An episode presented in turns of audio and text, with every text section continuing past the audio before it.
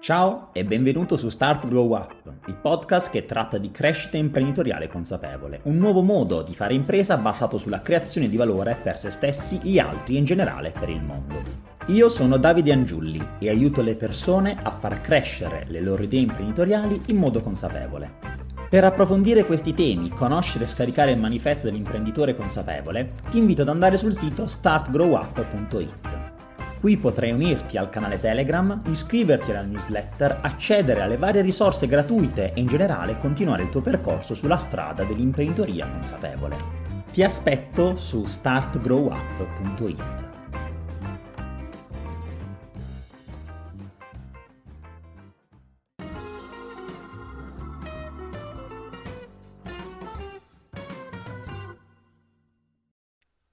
Se non lo sei già, diventa finanziatore e accedi ai contenuti extra dedicati agli starter su patreon.com slash davidiangiulli.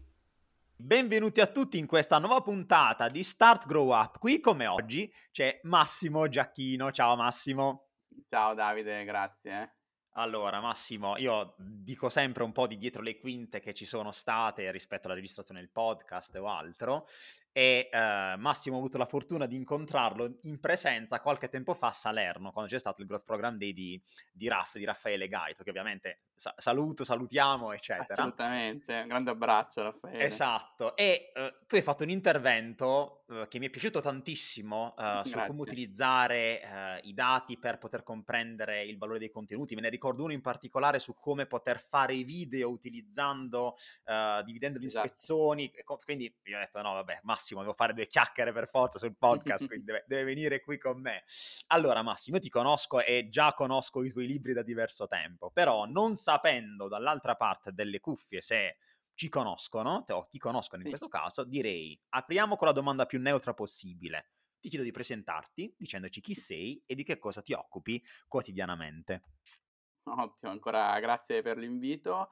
Allora, io appunto sono Massimo Giacchino, sono, mi occupo di analisi di mercato, quindi sono un collega di marketing specializzato in analisi di mercato che a un certo punto, dopo circa 8 anni, quasi 10 di, di lavoro, ha deciso di condividere un po' la, la sua esperienza all'interno di un libro che si chiama Design Marketing progettare il marketing. Concettualmente appunto spiego come il mio metodo di lavoro con 30 passaggi per analizzare il mercato, la domanda, la concorrenza, i segmenti di mercato, per definire un posizionamento, una strategia operativa. Il libro è andato molto bene, è stato tra um, i libri più venduti come autore italiano, perché sono... poi, poi è uscito un altro, ho fatto uscire un altro l'anno scorso, tutti e due i libri sono quasi a 14.000 copie ormai. E... Che, che in ambito editoriale è, è tantissimo, lo, è lo tantissimo. sai, lo sai meglio di me. Sì, sì, sì, sì, infatti il primo che appunto è uscito da tre anni ha arrivato a 8.000 copie l'altro a 4,5, quindi più appunto, poi adesso l'ho arrotondato, però appunto in difetto, arrotondo sempre in difetto. Però ecco, sì, quindi è tra i libri più, più venduti direi, mi dicono... poi non sanno mai i numeri esatti, nessuno ne dice, a parte io. Ah, poi, poi li stai sempre a controllare. Mi ricordo chi diceva, forse Tim Ferris, diceva che c'era un autore che aveva la fissazione di andare a controllare ogni giorno quanti libri aveva venduto. No. Mi auguro che, Fortun- che tu no, non abbia no, questa... no, no. No, fortunatamente no, all'inizio sì, all'inizio anche le recensioni, ero sempre lì a guardare, adesso ho più di 500 recensioni e ovviamente si scopre che, come tutte le cose, come quando dico anche nel libro, nelle, nelle strategie, non si può piacere a tutti, virgolette. e quindi, eh, nonostante ho 4.8, e chi si lamenta in realtà, eh, io dico, è, è, giusto che si lamenti, perché ho fatto un libro operativo in formato orizzontale, quindi si apre, è, è scomodo da leggere sul letto, ma perché appunto un imprenditore non è il mio target che lo legge eh, alla sera per capire cosa sono i microdati, questi dati che analizzo, ma è per i colleghi di marketing che sulla propria scrivania lo devono mettere, leggere, sottolineare, averlo sempre con sé. Infatti i miei colleghi esaltati da questa cosa, libro da scrivania, pieno di appunti, e invece gli altri no, ma questo è il mercato, questo è fare marketing, secondo me, in parte, una, parte del marketing. Guarda, già, già, dicendo questo piccolo fatto, per me Massimo possiamo chiudere, grazie, abbiamo fatto un...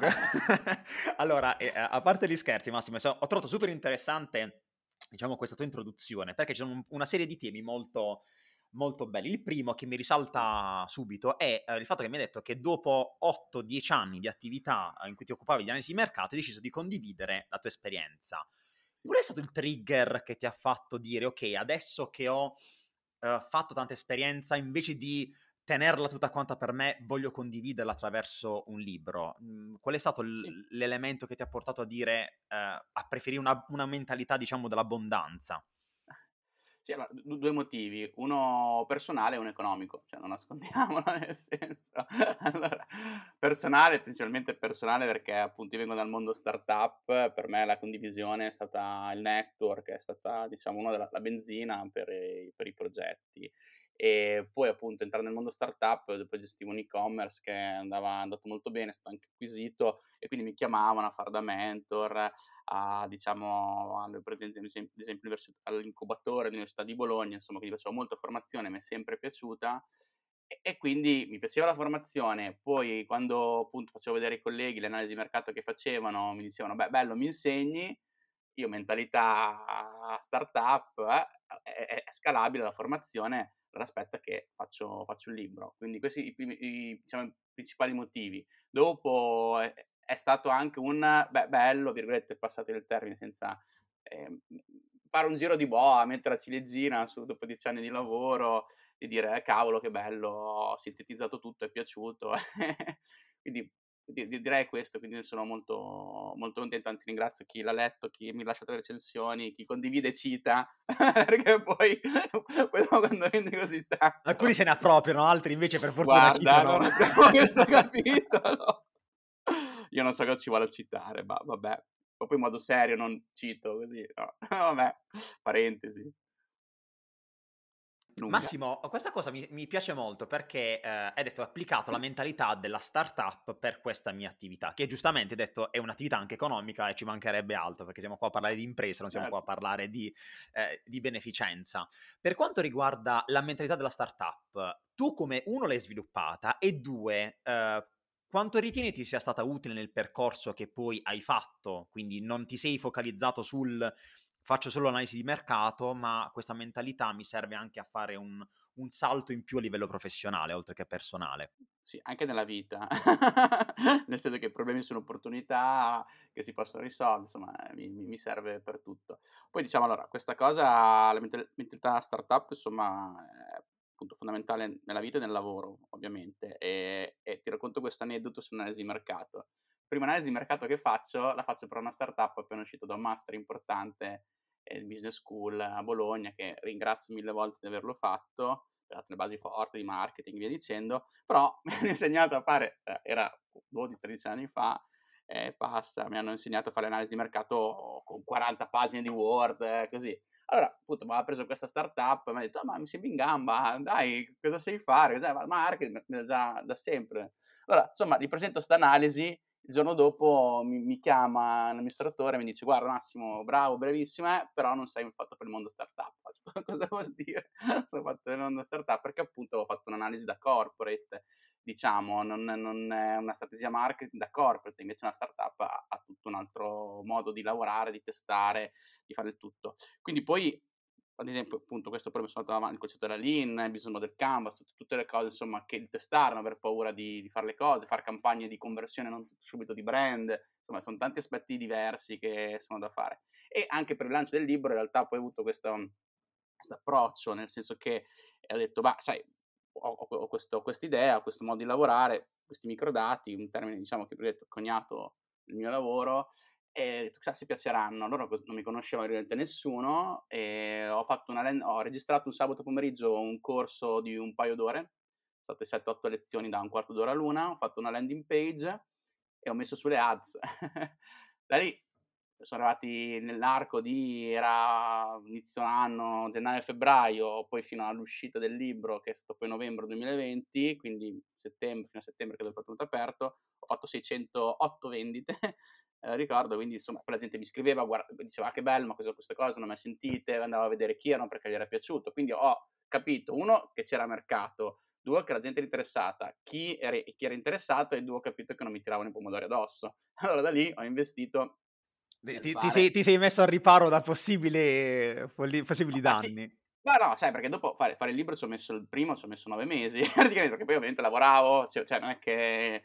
Quindi insomma è un investimento importante che c'era dietro, quindi ho fatto diciamo questo test di mercato, ovviamente non ho deciso, cioè già quando c'erano le prime 10, 20, 30, 50 vendite, andavo, io poi mi ricordo chi lo compravo, c'era nome e cognome, andavo su LinkedIn, andavo a vedere appunto chi era, chi non era, gli scrivevo, grazie che, quindi insomma ho applicato la mentalità startup eh, tutto, anche con i clienti delle cose belle adesso con, i, con le corporate, che adesso col libro poi sono arrivate eh, oltre startup e-commerce, no, che sono il mio cliente fondamentale, sono arrivate anche grandi nomi, grandi aziende, non tantissime, ne sono, sono arrivate diciamo e applico anche IBM, ho fatto un'analisi per IBM, ho detto abbiamo Watson, però ci piacerebbe che ci fai una tua analisi, il tuo approccio.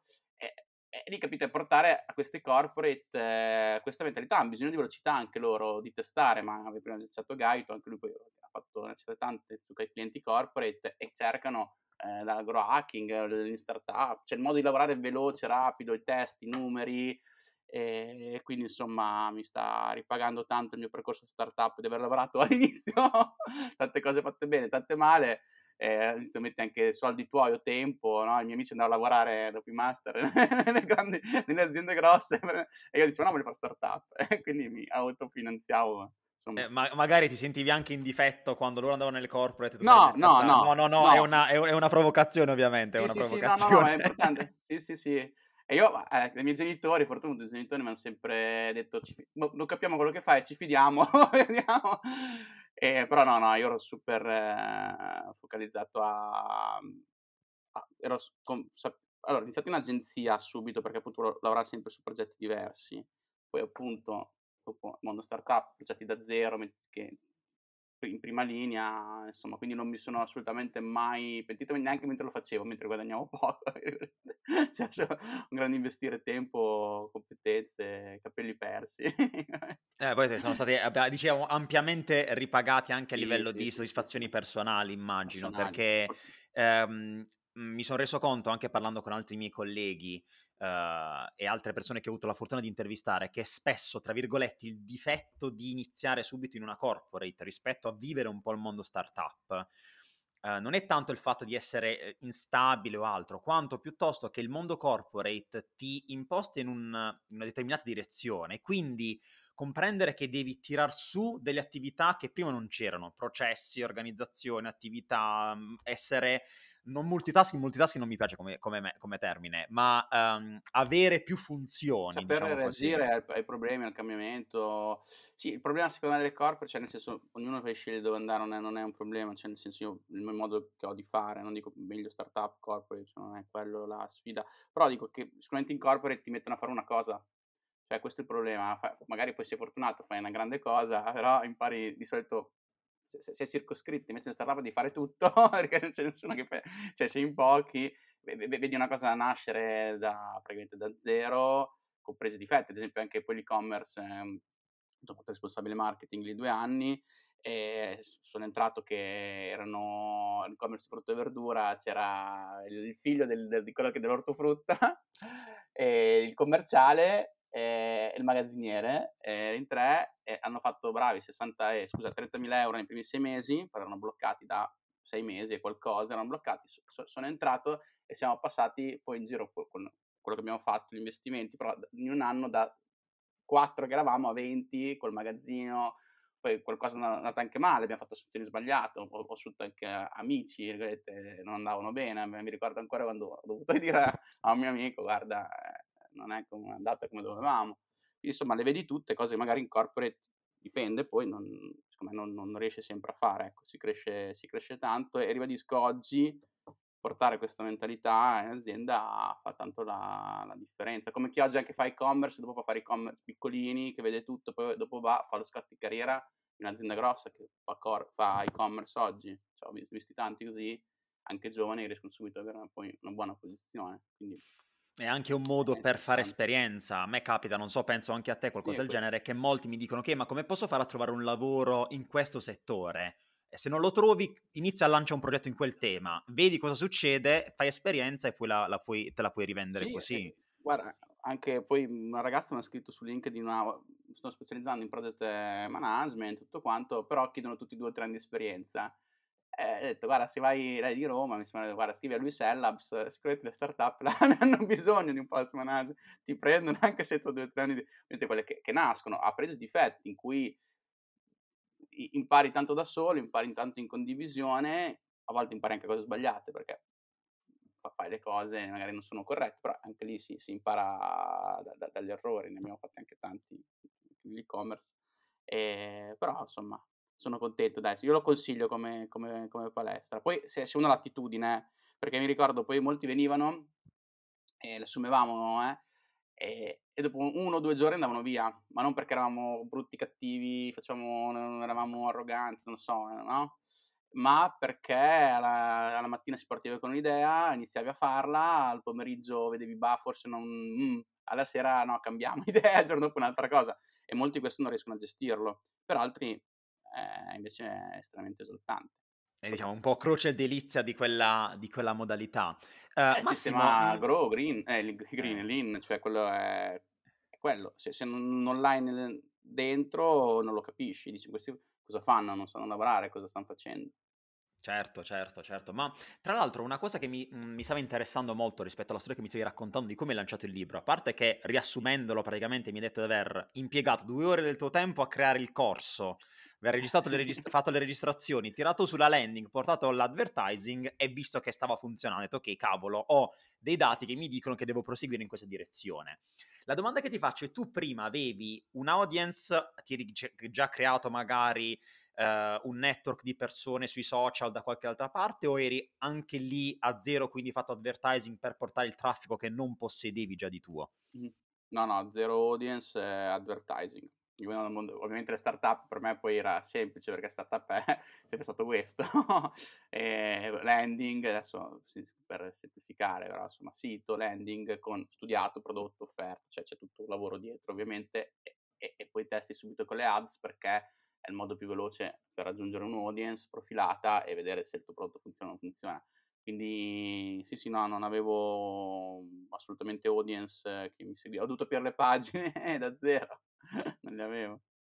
E, poi di conseguenza immagino che a, le persone che hanno acquisito il, il corso iniziale mm-hmm. sono diventate le persone con cui potevi iniziare a dialogare, a creare effettivamente sì, sì, qualcosa. Assolutamente. Molto Capire. spesso, questo te lo dico perché Massimo, molto spesso, uh, soprattutto nei, nei, tempi che corrono, uh, ci, si cerca sempre di focalizzarsi sai, sul il famoso dilemma uovo-gallina Uh, devi avere prima l'audience, poi cercare di eh, creare un prodotto che risolva un loro problema, devi avere un prodotto, poi cercare le persone a cui venderlo. Tu di quale, di quale, scuola, quale scuola sei in questo caso? O, o sei diventato nel tempo? Vabbè, allora.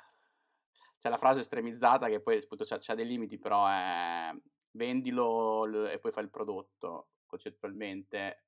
Ovviamente devi avere certezza di farlo, però un po', un po' questo il concetto è. Prima capisci se cioè, c'è un'audience, c'è questa audience ha, ha, il problema rilevante perché per me poi i problemi in realtà startup sono soluzioni a problemi, i prodotti sono, sono, sono, sono, questo e quindi testo, poi ovviamente eh, non gli vendi subito il libro, gli vendi qualcos'altro, cioè, questo è un po' Amazon, no? Ha iniziato a vendere solo i libri, poi dopo ha capito che, cioè, eh, questo è un po' il passaggio, quindi assolutamente prima l'audience problema e, e poi lo sviluppo del, del, prodotto. Ma se pensiamo a ChatGPT, cioè, prima sembrava un bambino, adesso semplificando, no, per estremizzare, un bambino che ragiona di eh, due anni, adesso un bambino di sei anni, domani è un bambino, una ragazza adulto, no? Però l'hanno fatto uscire lo stesso anche se ragionava come un bambino di due anni, adesso semplificato, no? E, e questo bisogna fare, secondo me ovviamente è avere la mentalità. Questo, se non ce l'hai non, non, non, riesci a farlo questa cosa, ma non perché è difficile farla, perché non è nelle tue corde, ti sembra che deve essere perfetto e via dicendo. Insomma.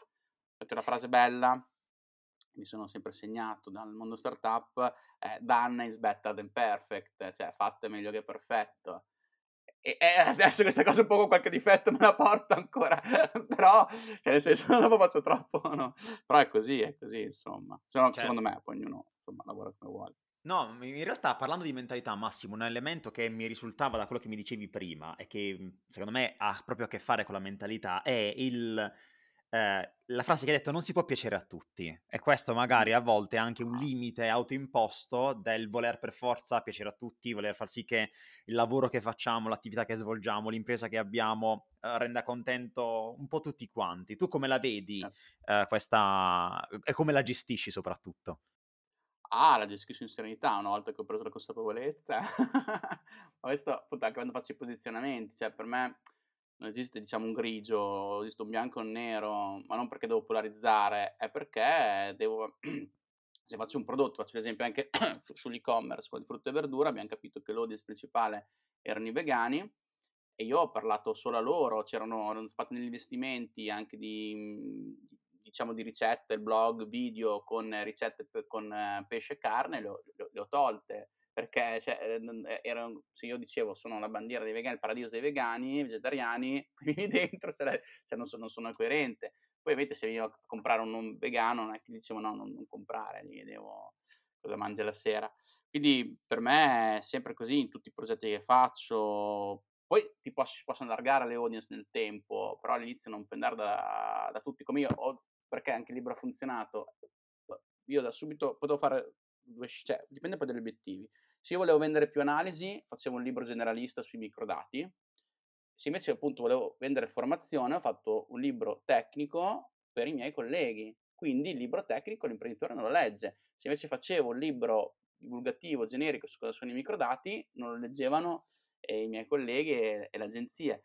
Quindi, però aver fatto un libro estremo, virgolette, ha, ha portato su quel target eh, quello che, che, dovevo, insomma.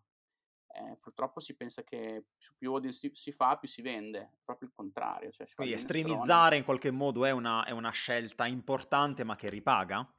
Eh, eh me sì, ripaga sempre, sempre, sempre, tanto. Poi ribadisco, poi, ah ma c'è quel caso, il brand grosso, uno dei brand grossi non siamo Coca-Cola, eh, non siamo, intanto siamo noi.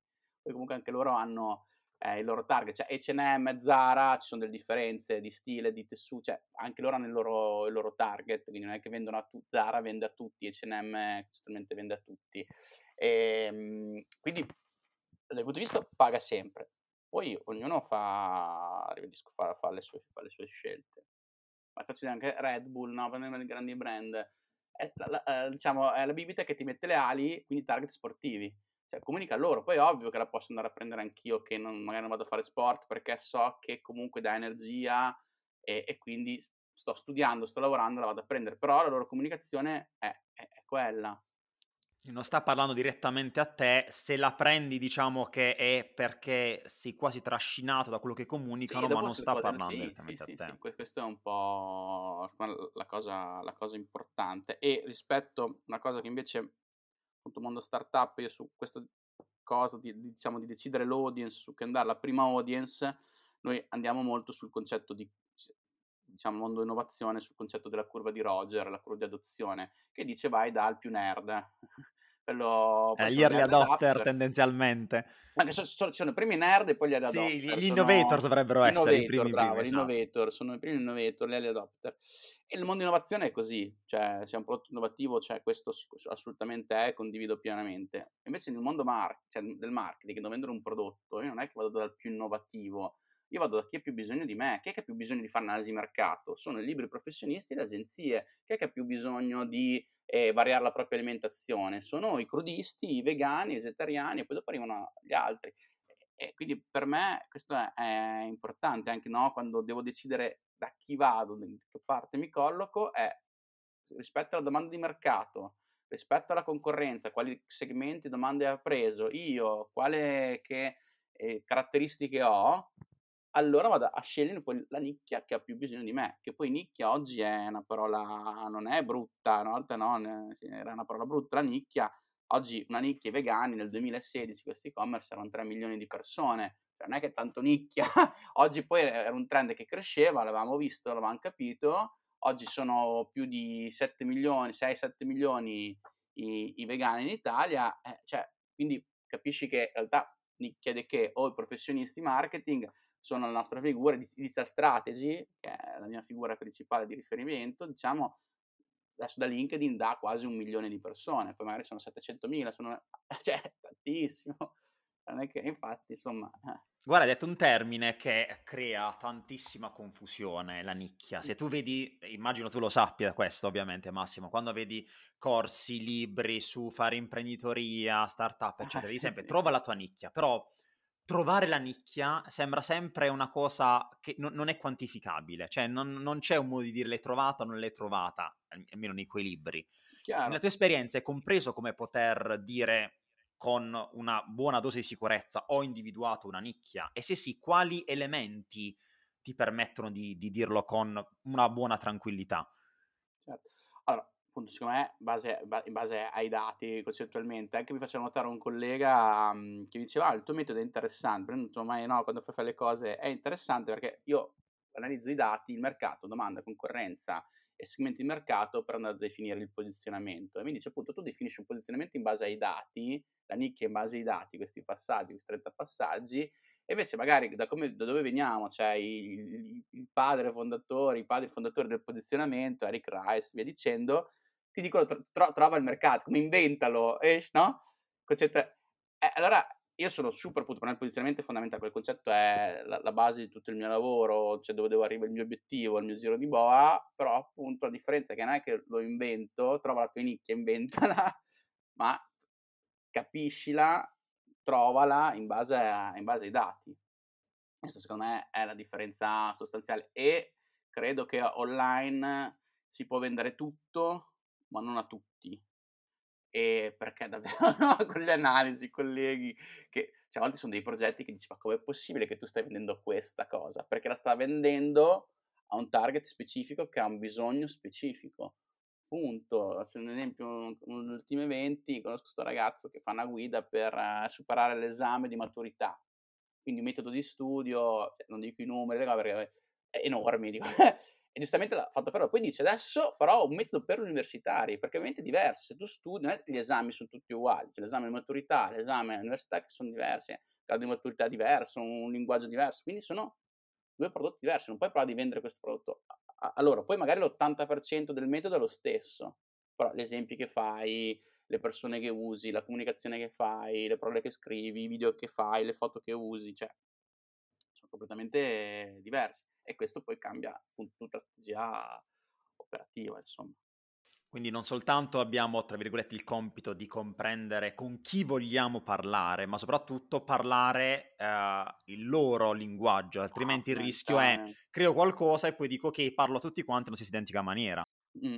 Io lo chiamo un po' il marketing dell'identificazione, cioè la persona si deve identificare un po' in quello che facciamo, comunichiamo e sempre più, perché poi ehm, ovviamente oggi no, iper, iperinformazione, ipercompetizione, eh, può, può, avere su uno stesso argomento 20 riferimenti. Ti faccio un esempio, no? anche nei corsi marketing, senza fare nomi, senza...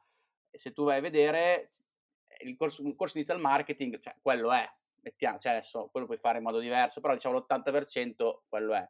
Però c'è chi vende con la sua figura, anzi, cioè, stimo, stimo entrambi, fare nomi, cioè, c'è Vignali che fa un lavoro incredibile sul fatto del diventa un libro professionista, devi fare il culo e hai la possibilità di girare, girare facendoti il culo e quindi se tu vedi la sua audience sono tutti ragazzi giovani cioè, Vignali ha preso di aver ha creato met- metà adesso, dei, dei, giovani freelance italiani sotto i 25 anni, adesso forse 30 perché ha iniziato presto, lui 2016-2018 anche lui, a fare i corsi. E poi c'è l'altra parte invece, vai a vedere magari un co- come Ninja Marketing o Studio Samo, che sono più della vecchia guardia e essendo anche persone più adulte, hanno anche 40 anni il frontman, vai a vedere la loro audience, appunto analisi microdati che le ho fatte, e, ho visto che sono professionisti 30, 40 anni, cioè quindi si, il contenuto diciamo è sempre quello, ma ti identifichi perché magari un quarantenne non va a vedere la vita di Vignale perché è a casa. Se gliela poni come fai il nomade digitale, vai girando, eh, dice, cioè, 30, 40, 40 anni. Eh, ho 40 anni, sono una famiglia, il mio, il mio, obiettivo non è girare il mondo, è diventare più autorevole, più maggior professionista, guadagnare di più e vedo magari che Studio mi dà, poi non voglio dire che sono uguali i corsi, mancherebbe, sto dicendo ok, il prodotto certamente è, è, è un corso di digital marketing, però si identificano, questo e lo vediamo sempre più l'influencer che, che seguiamo, i creators che seguiamo, quanti ce n'è che parlano di vestiti, di cibo o di creme, però tu segui quello che identifica il tuo modo di essere, di fare, di comunicare. Eh, questo è molto, molto, molto importante. Allora, mi è piaciuto, me lo sono segnato a questo termine, Massimo, il marketing dell'identificazione. Eh, potrebbe essere... libro prima o poi.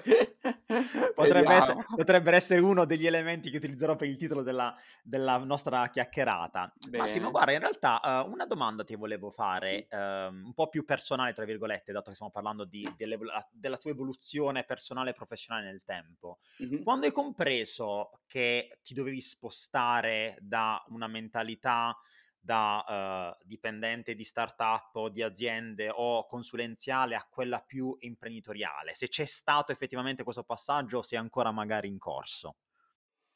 Ma diciamo che il modo di lavorare è rimasta quella, poi nel modo di gestire le SRL ovviamente ho dovuto imparare cose che non sapevo, però nel mio modo di lavorare è rimasta, uh, diciamo, è rimasto, cioè io appunto, me, quello che porto è fare strategie digitali basate sui dati, ma anche veloci, operative, immediate, applicabili. Questo è quello che, che porto. Quindi diciamo, il modo di lavorare, di pensare non è... Poi si evolve, migliora sempre, aggiungi pezzi. Cioè l'analisi che faccio oggi rispetto a uno che faccio, faccio 5 anni fa, ho fatto appunto 15 anni fa, ovvio che è diversa, ci sono più elementi, sono più cose, però la mentalità, l'approccio che c'è dietro, secondo me è rimasto lo, lo stesso. Poi ovviamente quando e inizi da più la partita IVA, poi magari se riesci a fare il passo che vai di là, insomma, ca- cambiano anche i pensieri. C'è stata qualche sfida in particolare che hai affrontato o stai affrontando magari in questo passaggio? Magari quando hai aperto la partita IVA c'era qualche timore che avevi che sei riuscito a superare o qualcosa, qualche altra paura in generale, magari può essere l'organizzazione, eh, la contabilità, qual- qualche sfida specifica che, che hai affrontato e che ti ricordi in maniera molto vivida? Ma allora, il problema che ho da sempre è l'organizzazione, nel senso che mhmm, appunto poi mhmm, ti arrivano sempre tante richieste, e lavori tanto e la capacità, uno, di organizzare il lavoro stesso e dall'altra parte la grande capacità di riuscire a dir di no.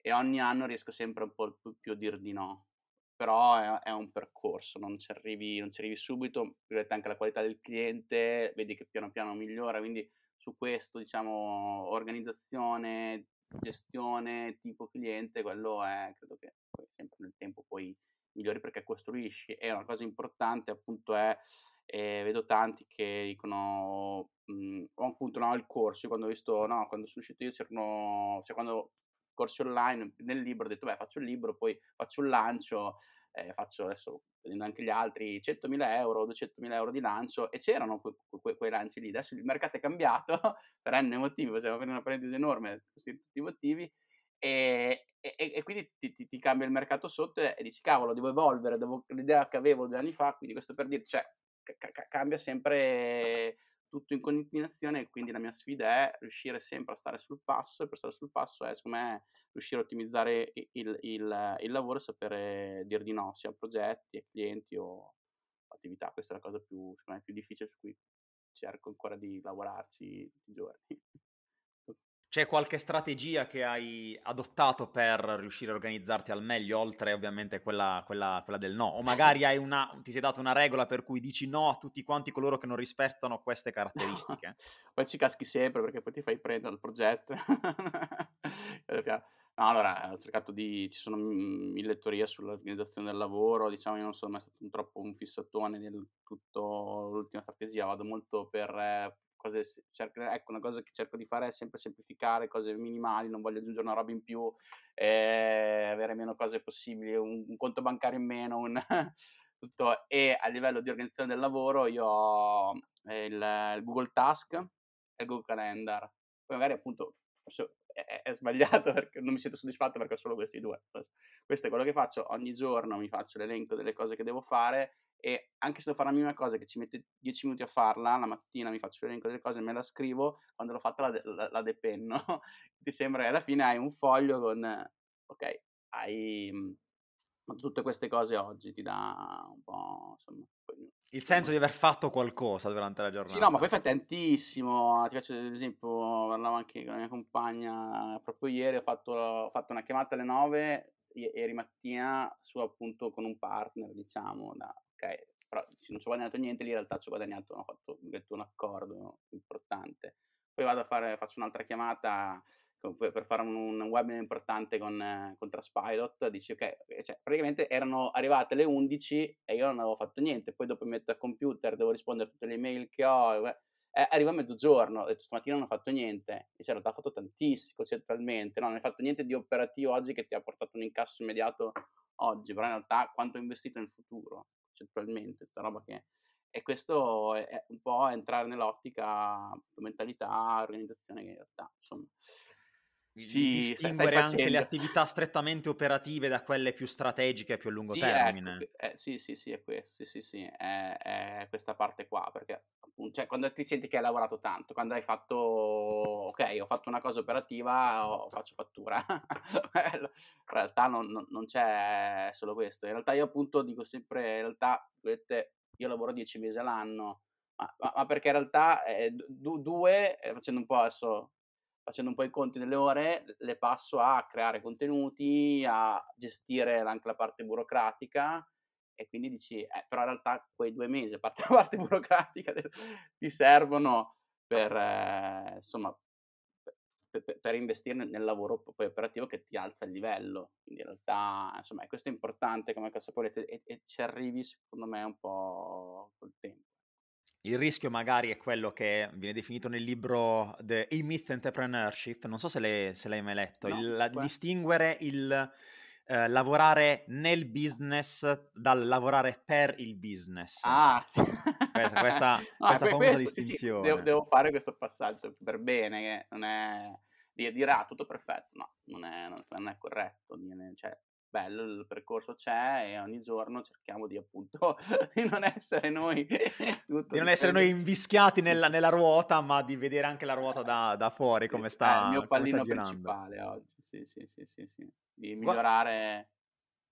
Di migliorare, di migliorare, perdonami Massimo. Sì, no, di migliorare la, l'organizzazione delle attività per liberarmi tempo, per, anche per non lavorare, non perché devo fare più clienti, perché anche lì secondo me... Eh no, magari su questa, su questa spezziamo un attimo una lancia, nel senso l'obiettivo magari non è proprio quello di lavorare di più, ma di eh, vivere meglio, almeno questa è una, una visione sì, che sì, ho. Tu quale visione hai in generale no, del, questa, dell'attività? completamente c'è, c'è, un libro che adesso poi arriva contro, c'è un libro che si chiama Business Minimale, secondo me appunto è super interessante. Per... Il minimalismo nel business di... dove sta? Aspetta, che eh, non mi ricordo il nome, però è molto interessante se non appunto, poi c'è l'ottica del no, devo fare la startup da 5 milioni, 10 milioni, ok. Però aspetta, c'è anche dall'altra parte. Potrebbe essere questo, aspetta che lo recupero mentre siamo... Io e te ci eh... vediamo, gli altri non ci vedono ma ce l'ho io qua accanto forse. No, praticamente dice che... Questo qui? Sì, sì, sì, sì, okay, sì, sì, sì, Il minimalismo nel business sì, c'è anche l'altro molto bello, adesso non mi ricordo come si chiama, ehm, della, di, di, di, come insomma essere un, un, um, un libro prof, un professionista, un'agenzia che appunto non corre dietro a tutti, ma che da una parte sia ben pagato, ma non perché alzi i prezzi, ma perché appunto ti specializzi, diventi un professionista, spiega tutti questi concetti. E, secondo me e io vado molto su quel lato lì in questo momento. Poi appunto dico sempre, oh, domani mi arriva perché fare startup è, è sposarsi, è investirci tanto tempo, il progetto di nuovo giusto, eh, i, i, part, i, coll- i, partner giusti della, del progetto mi, mi, ci rifiondo domani a, a, a, rifarla. Ora in questo momento sto appunto creando un business appunto più da consulente agenzia e quindi seguo questo, questo filone qua. Poi in realtà appunto anche parlando con altri a- amici eh, eh, che nati insieme nel mondo startup, eh, i primi incubatori insomma dieci anni fa, e che oggi è andata molto bene, perché a Bologna ci sono start- startup eh, che sono andate bene, meno famose ma che sono andate bene, e, e, poi ti cambia comunque la mentalità quando la fai, parlando appunto, sono stato adesso il mese scorso con un amico collega che ha fatto un exit, adesso siamo stati tre settimane a Bangkok per un evento, siamo stati insieme, adesso sta facendo una nuova startup è, un approccio completamente diverso comunque, cioè lo fai perché hai capitale, che conoscenza, sei ancora più veloce, vai subito con un team molto forte, perché quindi in realtà poi, capito, è, è anche ancora un modo diverso di fare startup, è ancora un'evoluzione rispetto a chi magari inizia la prima volta e lo fa. Non c'è il modello perfetto, ecco, è un prendere un po' da tutti e capire nel proprio contesto, nei propri obiettivi quello che secondo me può funzionare. Assolutamente, Massimo. Guarda, una, un'ultima domanda per te prima di andare verso le sì. conclusioni. Uh, prendendo questo momento in cui ci troviamo come riferimento, c'è un obiettivo, c'è un, un punto in cui vorresti arrivare tra tot tempo che ti, che ti sei dato come, come tuo riferimento? Cioè vorresti arrivare a Dici lavorativamente? Beh, o... Vedi tu, io non te l'ho detto, se, sei libero di scegliere se lavorativamente, personalmente o, o altro. Ma, guarda, io, per me la, la, la, scala è sempre arrivare a, mm, diciamo, a soddisfazioni personali, professionali ed economiche, soprattutto perché se le prime due, siccome la parte economica arriva da sé concettualmente, non è... è perché se sei soddisfatto personalmente, professionalmente stai lavorando bene, la parte economica dovrebbe arrivare solo di, di, di conseguenza, non è, non è quello il problema.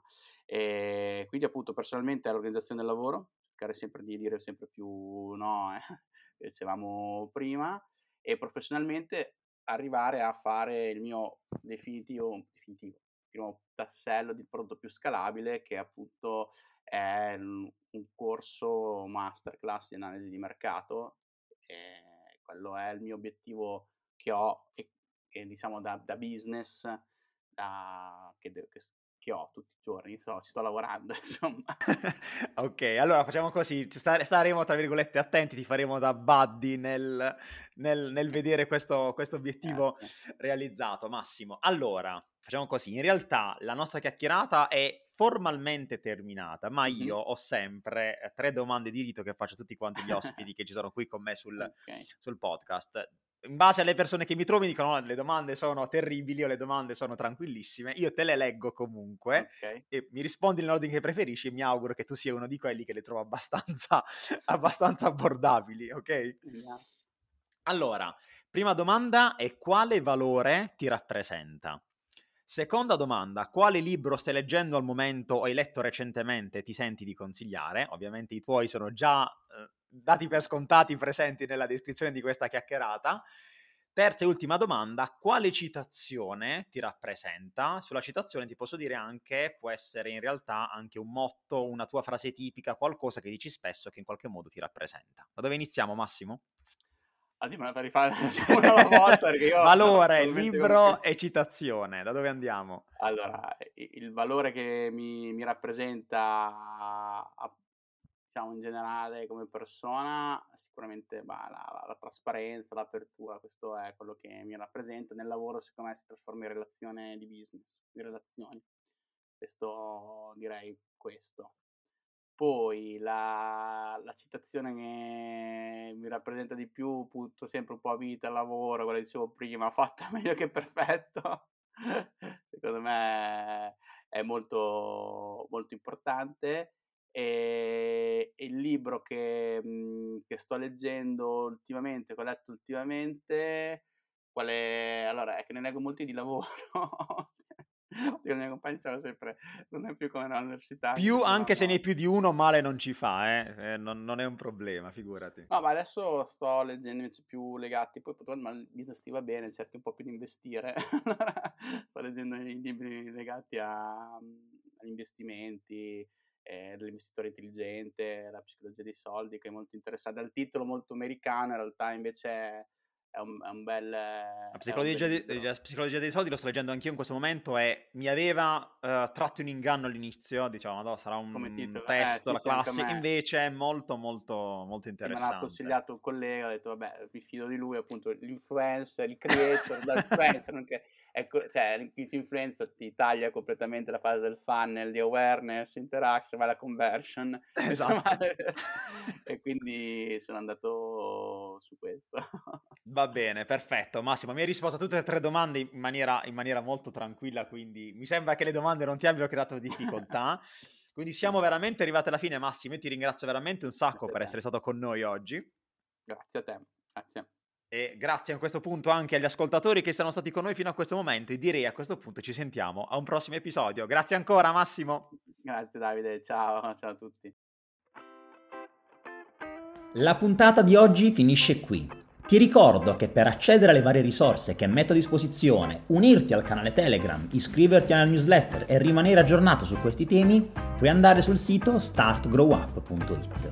Ti ringrazio ancora per essere stato qui, ci risentiamo al prossimo episodio e ti aspetto su startgrowup.it.